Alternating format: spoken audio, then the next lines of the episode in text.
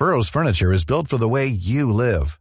From ensuring easy assembly and disassembly to honoring highly requested new colors for their award-winning seating, they always have their customers in mind. Their modular seating is made out of durable materials to last and grow with you. And with Burrow, you always get fast, free shipping. Get up to sixty percent off during Burrow's Memorial Day sale at burrow.com slash ACAST. That's burrow.com slash ACAST. burrow.com slash ACAST. Do you know a student getting ready to go to college? Or are you looking at going back to school yourself? The Woodward Hines Education Foundation and the Get to College program help more Mississippians get to and through college to get certificates and degrees that lead to meaningful employment. They offer free college planning advice, including hands-on FAFSA completion assistance through in-person or virtual appointments. Visit get to college dot org to learn more.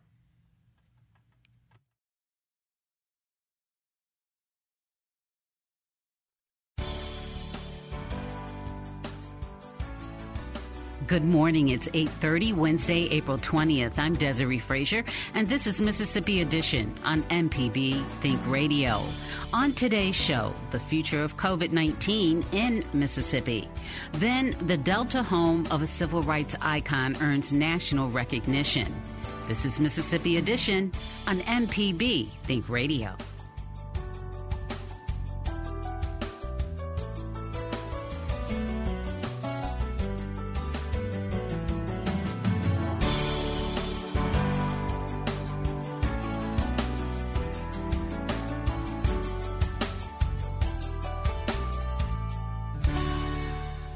April is Financial Literacy Month, and experts are working to educate students across Mississippi about building a strong financial future.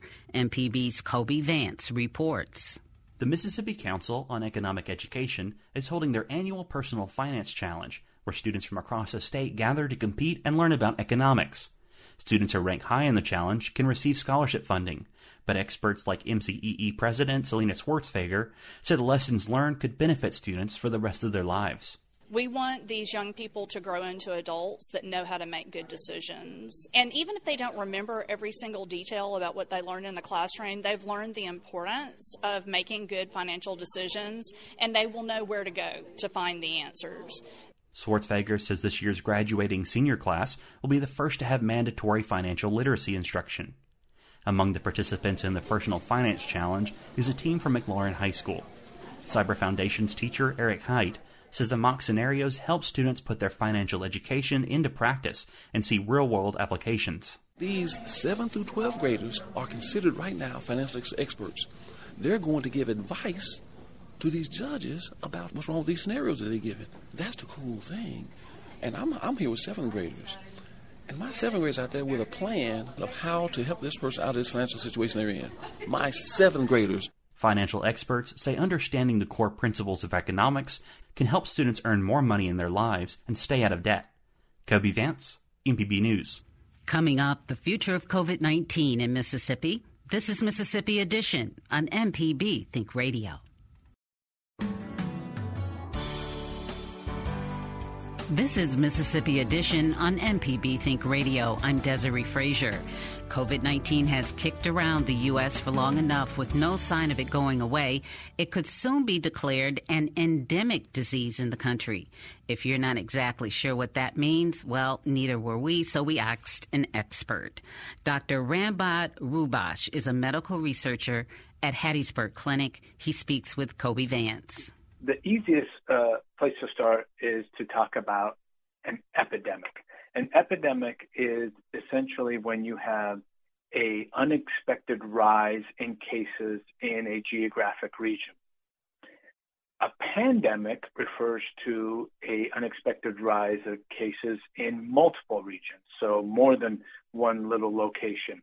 Um, a, an example of this is when we have an Ebola outbreak in Africa.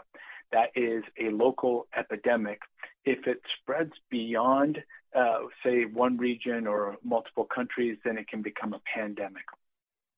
Endemic refers to a disease that is constant or predictable or expected in a given geographic location. So um, an example of both an ep- uh, endemic and epidemic disease is the flu. where influenza resides in our communities, really around the world, at a low level, then typically around the fall and the winter, it spikes to epidemic levels. In the case of COVID nineteen, we went from a disease that never existed before in humans. So it was a localized epidemic initially in Wuhan, China. And then when it spread around the world, it became a pandemic. And now what we're talking about is, could this descend, if you will, to an endemic state where it has a constant, predictable, expected presence in our community?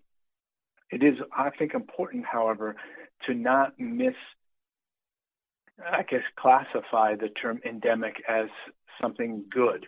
So an example of an endemic disease that's still very deadly and one we should actively combat is malaria. In areas such as Sub-Saharan Africa, we have a constant, predictable, unfortunately, level of mortality from malaria, and that's not a good thing. It's still it's still very de- deadly. If malaria were to skip over and land in Atlanta, Georgia, as it has in, in the past, it would then be a pandemic. So far, we've had the pandemic, and it seems like Mississippi has been not on the same schedule all the time as other waves of the disease we've seen in, like, say, like a New York or a California or other countries. What do you think the future could be like for Mississippi as we see an endemic, um, where Mississippi might not be on the same pattern of transmission as some of those other areas? Yeah, we have lagged behind, if you will, as a country, some of uh, the other countries that got hit first. So the this pathway went for um, for us from China to Europe, then from Europe to the U S.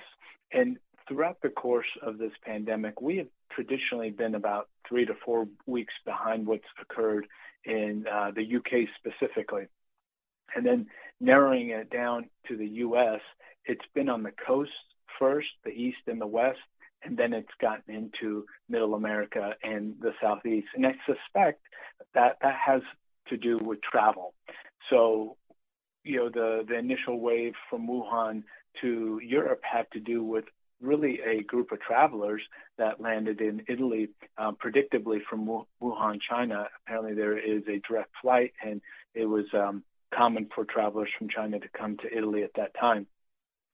And then we saw it in, on our coast, um, New York and Los Angeles, I think primarily because those are major hubs for travel, whether it's Los Angeles from Asia or uh, New York from Europe.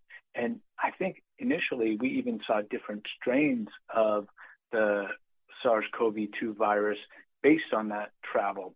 So the European um, version, if you will, was a little bit different than what landed in Los Angeles. And some people speculate that the different mortality rates that those two cities saw initially had to do with the fact that they had slightly different strains. Down here in Mississippi specifically, we tend to get runoff from New Orleans and Florida, our um, most uh, geographically proximal major um, travel sites. And I think that's probably what we'll see as we're starting to see a bit of a spike in the big cities in New York and, and Washington, D C, that may filter down here um, in, in short order, usually in a couple weeks. Lastly, going on into the future, vaccines. How, how much are vaccines for the coronavirus going to become part of normal life? That's a good question as well. To be determined is the official answer. If I had to crystal ball project, um, this may wind up being something that is an annual update, kind of like the influenza, unless we find um, that the rate of mutation is slower. So one of the reasons why we have an annual flu shot is because the influenza virus is a very quick evolver. It mutates and evolves very, very quickly. Traditionally, coronaviruses have not evolved as quickly. I think we have seen lots of variants because so many people in the world have been infected and reinfected, so it's given the virus an opportunity to mutate and evolve. But traditionally, coronaviruses don't evolve as quickly, so it may be a once every couple of years or every three years, depending on how quickly the variants evade our previous vaccinations. But it will likely be a recurring vaccination going forward. Before I let you go, is there anything else we haven't touched on that you'd like to share with Mississippians? I, I think uh, the key is to learn a bit of that vocabulary. Um, we have all become somewhat uh, epidemiologists and infectious disease experts over the course of the past three years or so. And uh, please don't be fooled by the term endemic. Um, that does not mean safe. That does not mean we're out of the woods. There's a difference between um, flipping the off switch on COVID and entering the endemic state. So um, do what you can to take care of yourself, make the choices and risk calculations that are appropriate for you and your own individual health risks and your community transmission, and uh, be prepared. Wear the, uh, wear the mask when appropriate, get vaccinated if appropriate, and boosted, and uh, make plans for alternatives if uh, things get worse. Doctor Rambod Rubash is a medical researcher at Hattiesburg Clinic. Still ahead, the Delta home of a civil rights icon earns national recognition. This is Mississippi Edition on M P B Think Radio. Deep South Dining is the show all about the culture of Southern flavor, from fried chicken and collard greens to shrimp and grits and a glass of sweet tea. Subscribe now to the podcast using any podcast app or download our M P B public media app.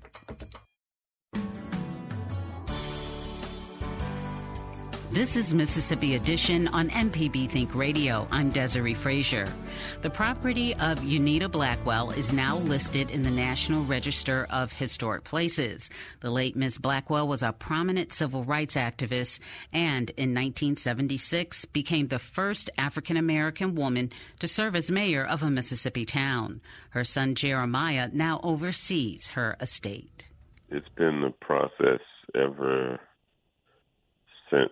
Basically, my mother had died back in twenty nineteen, and then I was approached by different people asking what was I going to do with the property and stuff. So what did you think when you heard this? Well, I was ecstatic and pleased because I was um, wanting to do something similar to this, to honor my mother and my father. What is it about your mother that made her an icon for Mississippi and the nation I, now?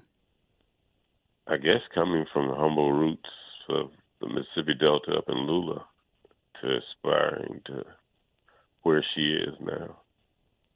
She was the first African-American woman to be elected mayor of a city here, Mayersville. Yes, she incorporated the town.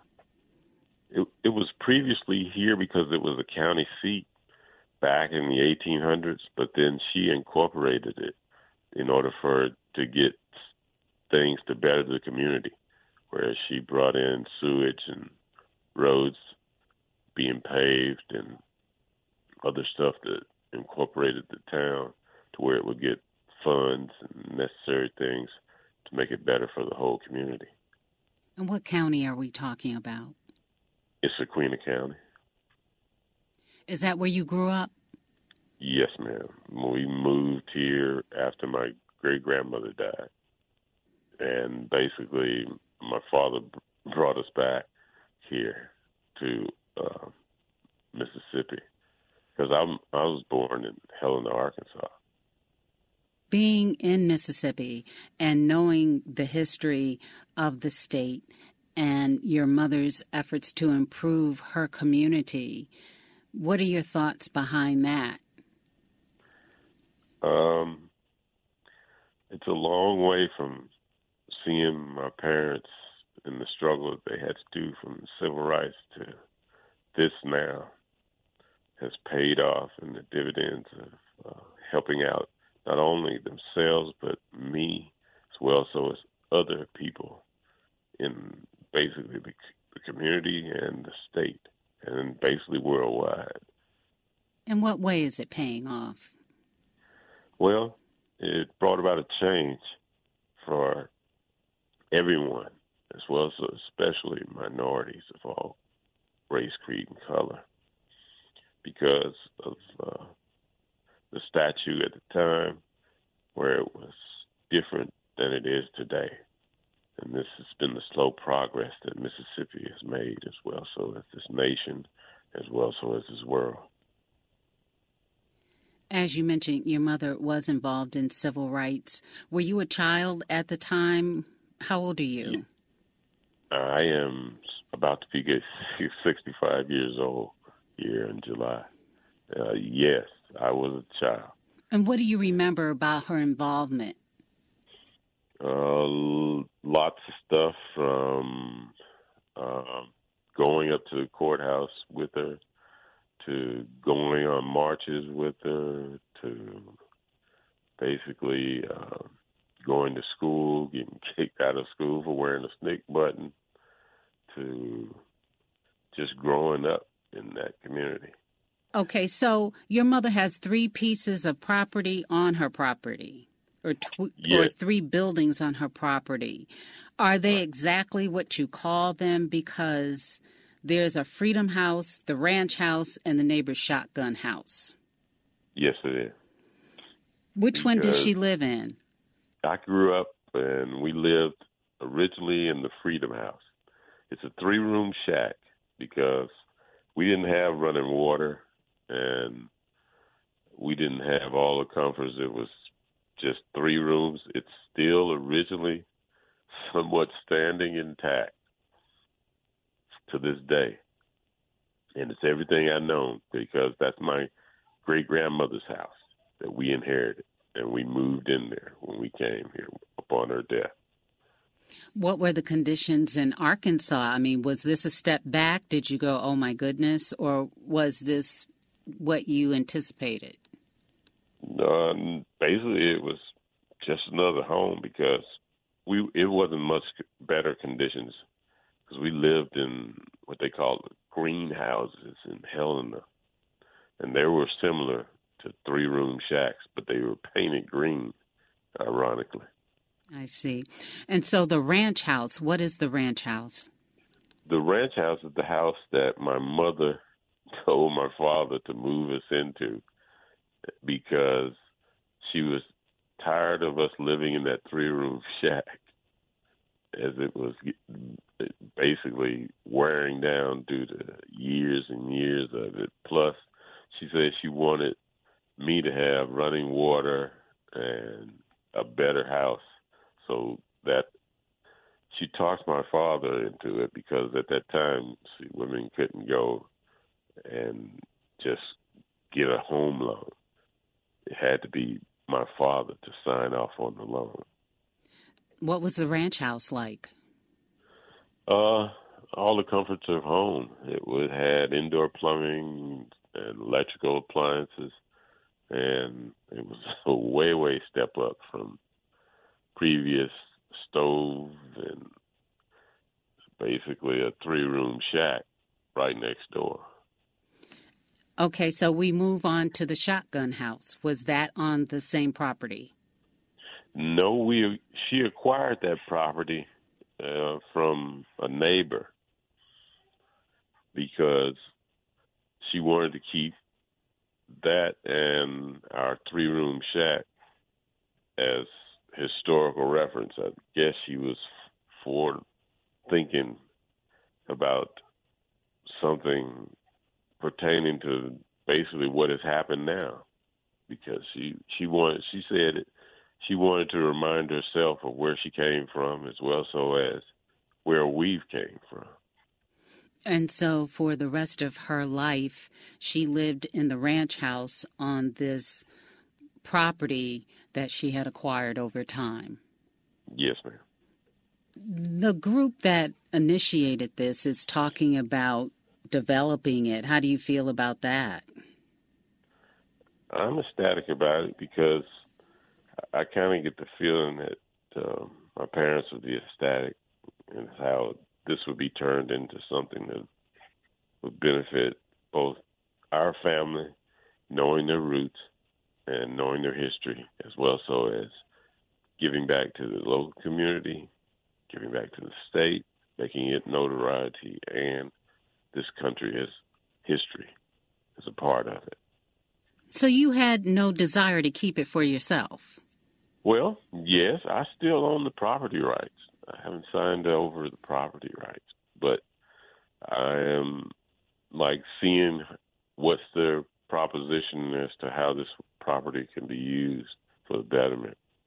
Jeremiah Blackwell, we appreciate you taking the time to speak with us about your mother, Unita Blackwell, a civil rights icon in Mississippi and a woman who wasn't afraid to step out and make a difference in the state and in her community. Thank you. This has been Mississippi Edition on M P B Think Radio. Stick around for a full morning of Mississippi Radio. Coming up at nine, it's Fix It one oh one. Then at ten, it's Everyday Tech. And at eleven, don't miss Southern Remedy. Find past installments of this and other Think Radio shows online at m p b online dot org. I'm Desiree Frazier. Join us tomorrow morning at eight thirty for the next Mississippi Edition, only on M P B Think Radio. Have a good day.